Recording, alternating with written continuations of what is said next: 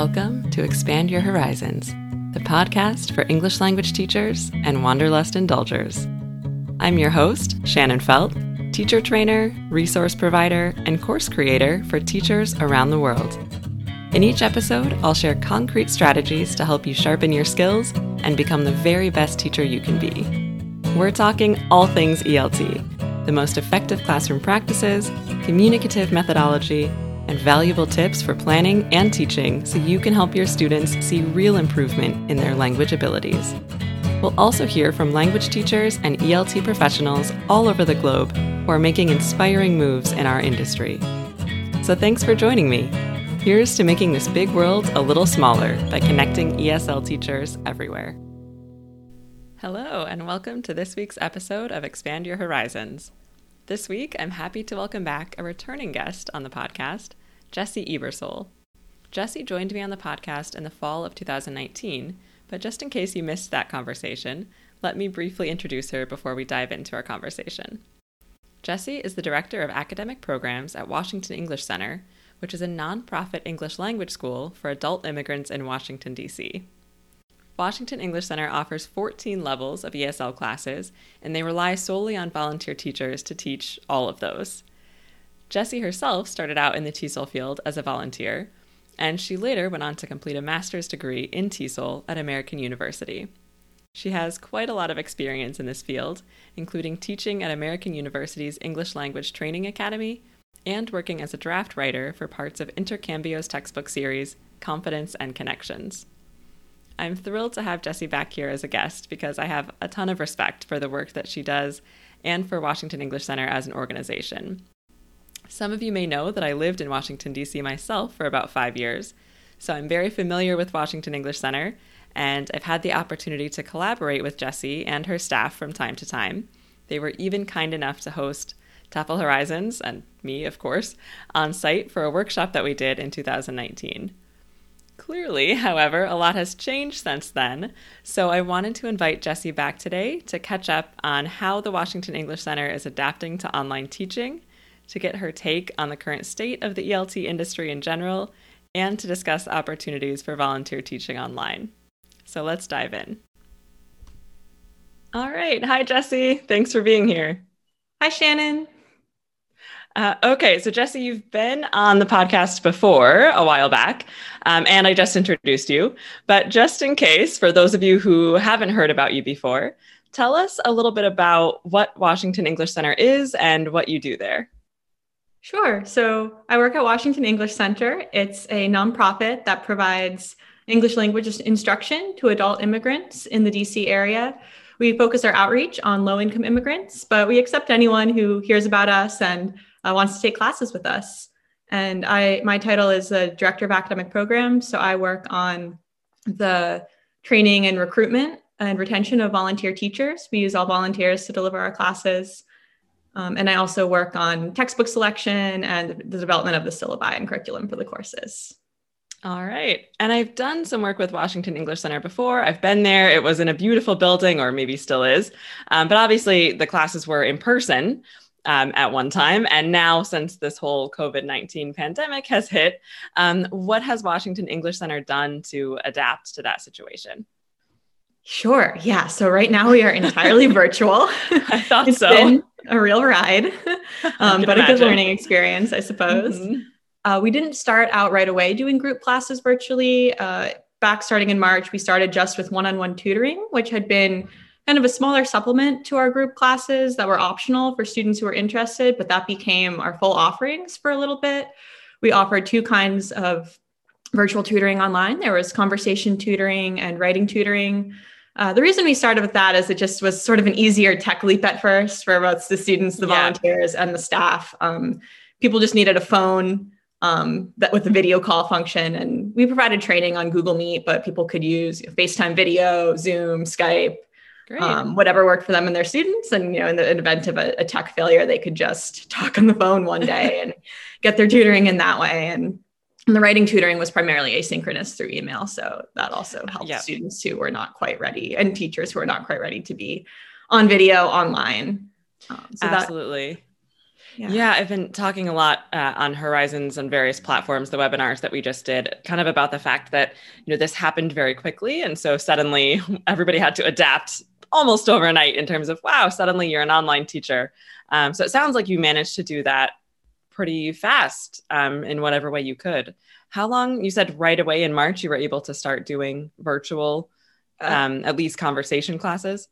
So not not quite in March. Um, we closed our physical location um, like mid March, about 2 mm-hmm. weeks before the end of our winter term. And okay. then our spring term was set to start in April, um, which it did.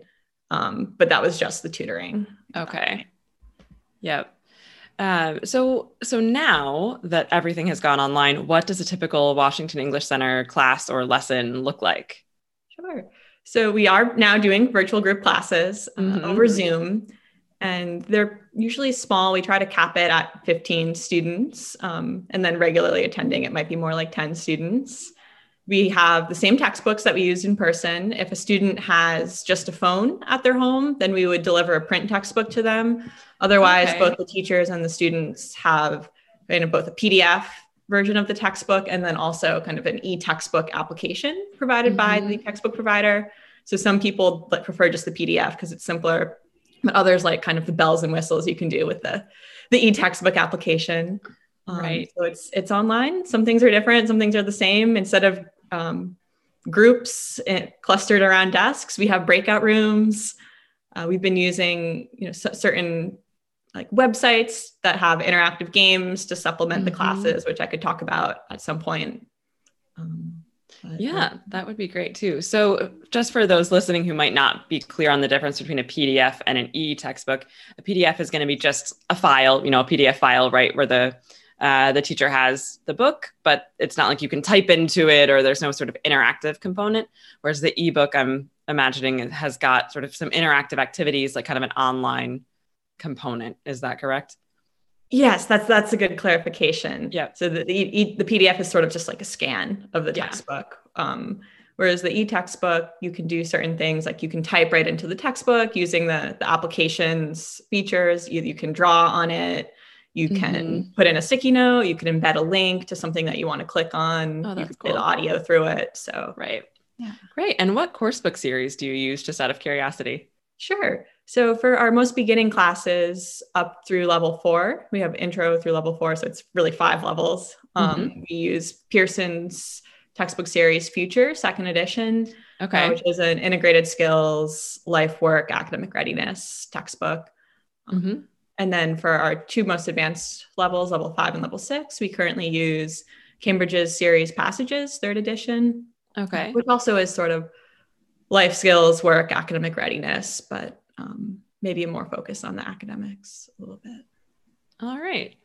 Um, would you say you've noticed any benefits of transitioning online? I mean, I know we've all, everyone kind of freaked out at first, understandably. Uh, but now that things are kind of up and running online, do you feel like there are upsides to t- having classes that are completely virtual?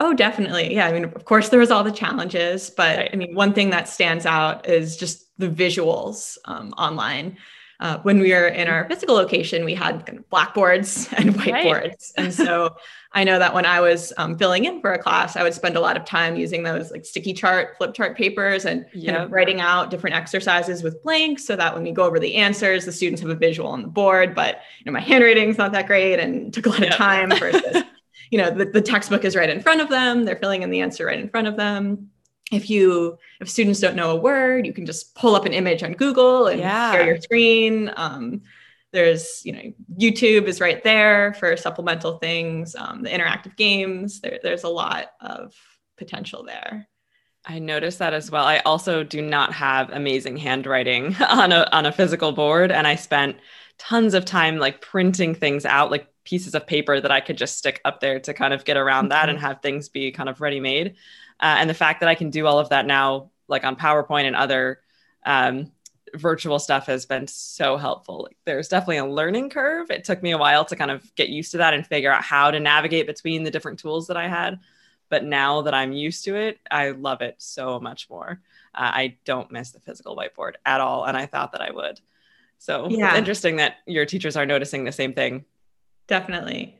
Um, but yeah, interesting what you say about the learning curve too. I think partly like with being online, there's almost so many choices of mm-hmm. how you do things interactively and do things visually that that can be overwhelming, especially if you're yes. not that familiar with tech.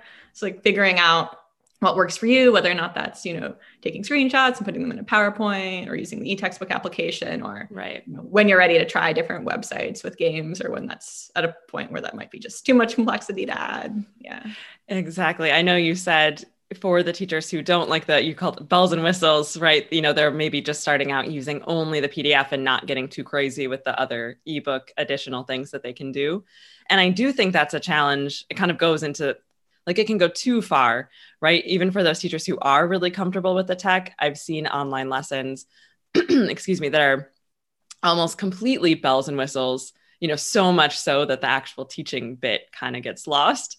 Mm-hmm. And so I mm-hmm. think that's a challenge too, is like you want to use the tech tools that you have and the visual resources that you have, but you don't want to go so far that that's all it is that you're just showing the students like cool things or pretty things and they're not actually yeah. getting the learning part um, so that being said, what are some of the biggest challenges that you faced with moving everything online, you or the teachers or the students? Sure. Yeah, I mean, for staff, I think it was partly just figuring out what, what do online classes look like. You know, something yeah. ended up uh, changing, you know, how's this e-textbook going to work? Um, we shortened the length of the classes. Some were three hours, and we decided two hours was the maximum amount of time we could expect anyone to sit in front of a screen. It's a lot of time online. Mm-hmm. Yeah. We ended up um, cutting in half the amount of content that we covered each class, um, just because we figured it was, we didn't want people to feel rushed mm-hmm. online. And, you know, that I think when in surveys that we did at the end of the term, teachers seemed to like the amount of content and the shortened time, but that wasn't immediately intuitive to us to figuring that yeah. out. And then certainly the tech was new for everyone. So yeah, I was making, you know, screen recording myself on Zoom and like clicking different things and showing people that I myself had just learned. And right. um, same for the e-textbooks. And then I think a lot of things like the teachers, I think not necessarily all having a lot of background in tech. And even if they did, teaching online is new. So I think there was a lot of fear of, you know, what if I try something in front of the class and the tech doesn't right. work? So, right. you know, we did things like breakout room group practices with teachers where each teacher would take turns putting, you know, four other teachers into a breakout room so that they could have done it once before before the class started. So things mm-hmm. like that. Um, for students, I think also just learning the tech. I mean, you don't have to manage the breakout rooms, but you still have to get into Zoom. And I think also just the trying to have a, a, meaningful connection with people online. You definitely can, but how do you do that is different. And you're not going to have those kind of like vending machine snack break moments with your your yeah. fellow classmates. So that's a good point. Even something as simple as feeling confused for a moment and looking around and seeing that other people are confused too. You know, that kind of um, sense of okay other people are here with me and experiencing this with me you can't really do that even though you can see people's faces on camera on screen it's you can't really make eye contact in that same way yeah and, and some people at various times might not even be showing right. their face um, for various reasons in their home right. yeah i think that's another thing for the teachers too is they're used to kind of just this people are working looking over people's shoulders and mm-hmm. saying oh, okay you know this this student's on number three this one's on number five already yep and how do you kind of monitor throughout the class. I mean, there are ways on Zoom, but it's, just going to be different. Exactly. That was a big one for me to get used to, not being able to physically see what my students were doing at any given time. And because I, I had become so used to relying on that to manage my pace in the lesson. And so it, felt very different. Like I'm just sitting here and okay, I said five minutes, but do they really need five minutes? I don't remember how to figure that out if I can't just look down at what they're doing. Mm-hmm. Yeah. I think it's really smart, by the way, that you changed the amount of content, that you reduced it by about half. You said, because that was something I noticed as well when transitioning to online teaching, that everything seems to take a bit longer. You know, that sort of 10 second transition in and out of the breakout rooms mm-hmm. and, you know, the little bit of extra instructions you have to give about the tech in addition to the activity itself, that adds up surprisingly into a lot more time. So I think that sounds like a great adaptation that you made. Yeah. Yeah. It just, I, am just trying to simplify at the beginning. Mm-hmm. you know. um, and also, great point that you made about you sort of showing the teachers, like part of the leadership, I think, on your part of showing the teachers that, like, look, I'm just learning this too. we're figuring this out together. It's okay if you're not super confident right off the bat with things like breakout rooms, because I think it was right at the beginning really kind of the blind leading the blind. uh-huh. Normally, in a structure like this, you have the people who are really experienced and who know what to do you know with the tech or the ins and outs of the program the training the classroom where the materials are but then all of a sudden this happened and the people who normally are kind of in that leadership role we're just figuring it out too so it's like okay yeah. you need to know how to do this one second let me figure it out real quick and then i'll let you know you know like let me yeah. put a training together tomorrow you know we'll, we'll make it work so um, it sounds like you were able to do that quickly which is great uh, and I think that's very comforting for the teachers as well to know that, like, it's not you. It's not that you're slow. like, everybody is trying to figure out what to do. And that's just, we're in it together. Yeah. Yeah, definitely. So, what would you say if somebody wanted to, say, work with Washington English Center? Um, what would you expect them, or what would you want them at this point to come in kind of knowing? Anything, you know, teaching background or tech skills, something like that? Yeah, so we, we don't actually require any previous teaching experience or any mm-hmm. previous tech knowledge. Of course, it's great if you already have that and can right. apply it. And, you know, we'd be glad to have teachers with that. Um, but also we don't expect it. And, you know, we're, we're the staff are here to support people in that. And so really all we need is kind of an attitude that has kind of a willingness to learn and a willingness to try things. You know, we're going to be provide the training on how to teach and how to use the tech, but then you still have to learn it like we can't learn it for you so that that willingness to try things out and you know you can watch me show how to do a breakout room but at some point you'll have to be ready to you know test it out and maybe it will work the first time or maybe things won't go quite as you expected yeah. and so yeah just sort of that that adaptability and willingness to try things and you know maybe make mistakes and learn along the way absolutely and for somebody on staff so like your story or your journey for example to get where you are obviously being a volunteer teacher is one thing and it's a, a really great option i think for teachers who want to get experience or who mm-hmm.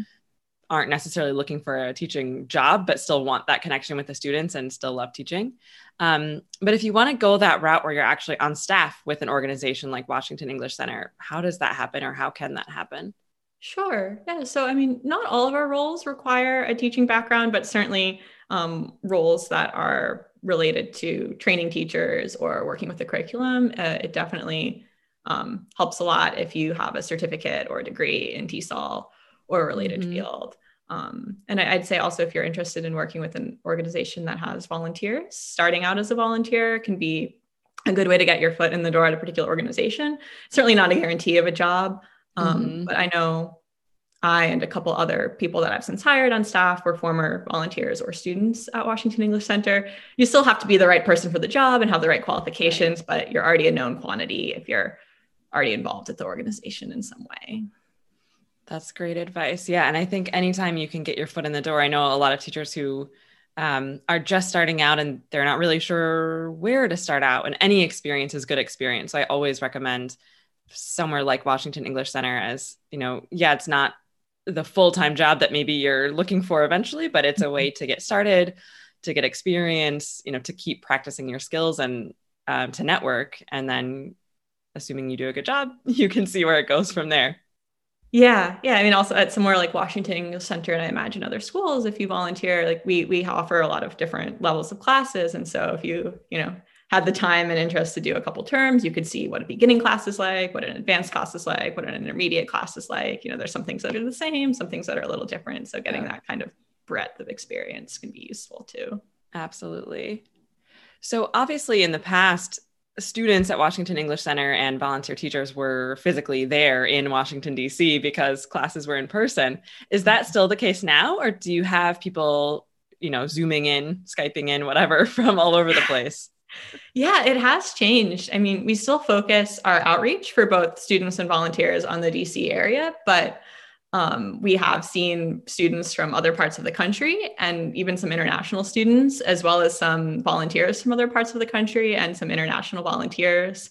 Um, I just spoke with a prospective volunteer who's based in Iraq, and we had someone awesome. teach uh, this fall who's was calling in from Nigeria. So it, it has changed a lot, and it, it's been it's been neat to see just you know, we already had a pretty um, diverse student body in terms of you know different countries of origin. We usually would have around 100 different countries of origin represented, but now to also have people living in other parts of the country and mm-hmm. internationally is, is very interesting. I think that's so exciting. I love, I mean, I think that's a sort of um, benefit of this situation uh, as well that it's, we've become so global. Like this profession always felt very international, but now it feels really global that you are connecting with people from all over the world at Definitely. the same time from right where you are. Yeah. Uh, so, if somebody wanted to volunteer with Washington English Center, what would you say are some of the benefits? Like, why would somebody want to volunteer?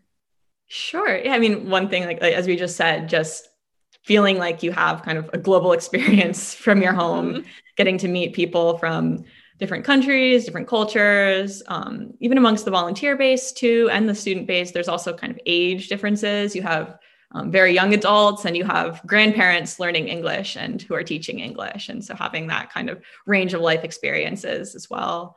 Um, we provide a lot of training for the teachers. I mean, it's it's not going to be like a degree program, but you know, we have staff workshops and we have outside trainers come in each term and offer kind of free workshops for the for the teachers. That's awesome. And so you can kind of learn that way as well as just the hands-on learning. If you think there's a lot of people who kind of I don't know how many, but anecdotally, they think they might want to teach as a career, but they're not sure. And so they start trying things out at Washington English Center and then it becomes something more. And so, um, yeah, all those reasons the experience and the people really. Absolutely. So, for you personally, I assume that some of those same things you mentioned are things that you also love about working in this industry. Um, but what is it for you that has drawn you in to English language teaching? Sure. Yeah. I mean, all, all those things, of course. Mm-hmm. Um, but I, I guess to, to expand, just also, I feel like with teaching, it's just an opportunity to continue learning. Like even before things went online, yeah, you know, I, I, would feel like I, I taught the same class, you know, several terms in a row, but I felt like each term was different because there's different students and you know you could teach the same lesson six times but you're making it a little bit better each time and you're yeah there's always that and then just you can always anytime i see another teacher or trainer i feel like i learn something new from them.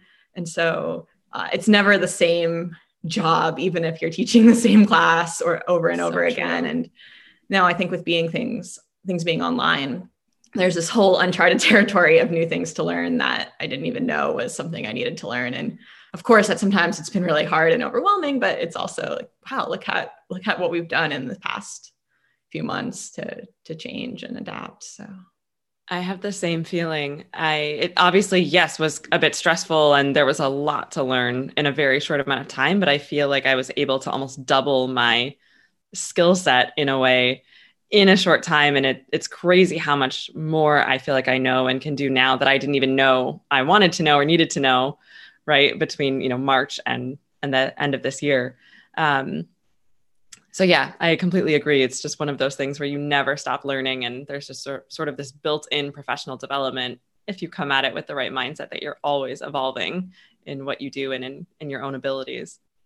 Um, great. Yes. So hopefully as this pandemic starts to get kind of under control and you know maybe things are able to go back to kind of where they were where we can open physical classrooms again um, where do you see things going for Washington English Center? Do you think there will be some things that stay online? Do you think you'll transition back to fully in person? Kind of what do you see happening?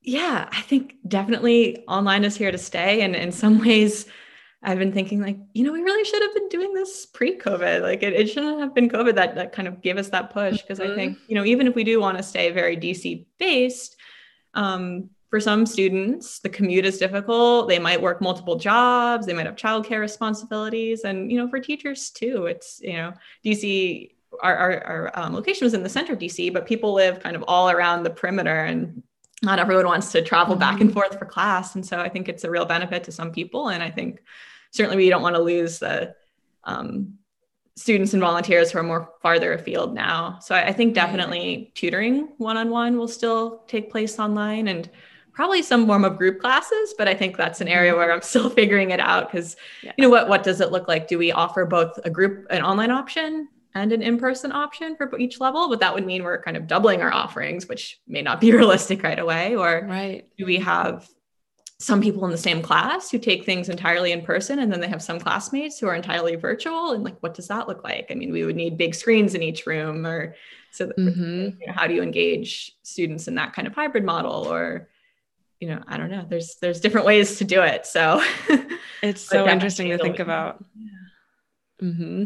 yeah i think i agree with you i think online is definitely here to stay at least in some capacity maybe you know things won't be completely online but I don't see it going away because as you said, why would it? You know, there are so many benefits, I think, and so helpful for the students that everybody now has access to classes, assuming they have a phone, at least um, in a way that they didn't in the past, where they might not have time to get on the bus and come across town. And mm-hmm. uh, yeah, so I think it's very exciting development, and I'm curious to see where it goes.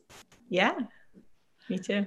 All right. Um, excuse me again. Well, Jessie, thank you so much for uh, speaking with me today. It was really interesting to hear about how Washington English Center has adapted and changed. And it's really cool now that teachers could be anywhere and potentially work with you. If somebody was interested in learning more about Washington English Center, uh, where should they go or what should they do? Sure. They, they just go to our, our website, washingtonenglish.org, and then there's a page that they'll see specifically for volunteers that they can mm-hmm. click on that has um, more detailed descriptions linked to of being an online teacher, an online tutor. Um, people could, of course, email me as well. Um, I can give you my email after this if you want to post it with the podcast. Um, Perfect. Yeah, I'll put that in the show notes. All right. Great. Well, thank you so much, Jessie. It was wonderful to talk with you. And I'm sure we'll talk again soon. Great. Thank you, Shannon. It was a pleasure. Thanks again for joining me. Feel free to leave a comment on this episode or reach out to me directly at info at teflhorizons.com and let me know what you want to hear in upcoming episodes. If you enjoyed this episode, I would love for you to subscribe on Apple Podcasts and take a few seconds to leave a quick review. It helps so much in getting the word out there. And of course, if you know other teachers or travelers, I'd love for you to share this with them too. Stay tuned for the next episode, and until then, head to TEFLHorizons.com for more resources and teaching tips. Let's keep making this big world smaller by expanding horizons.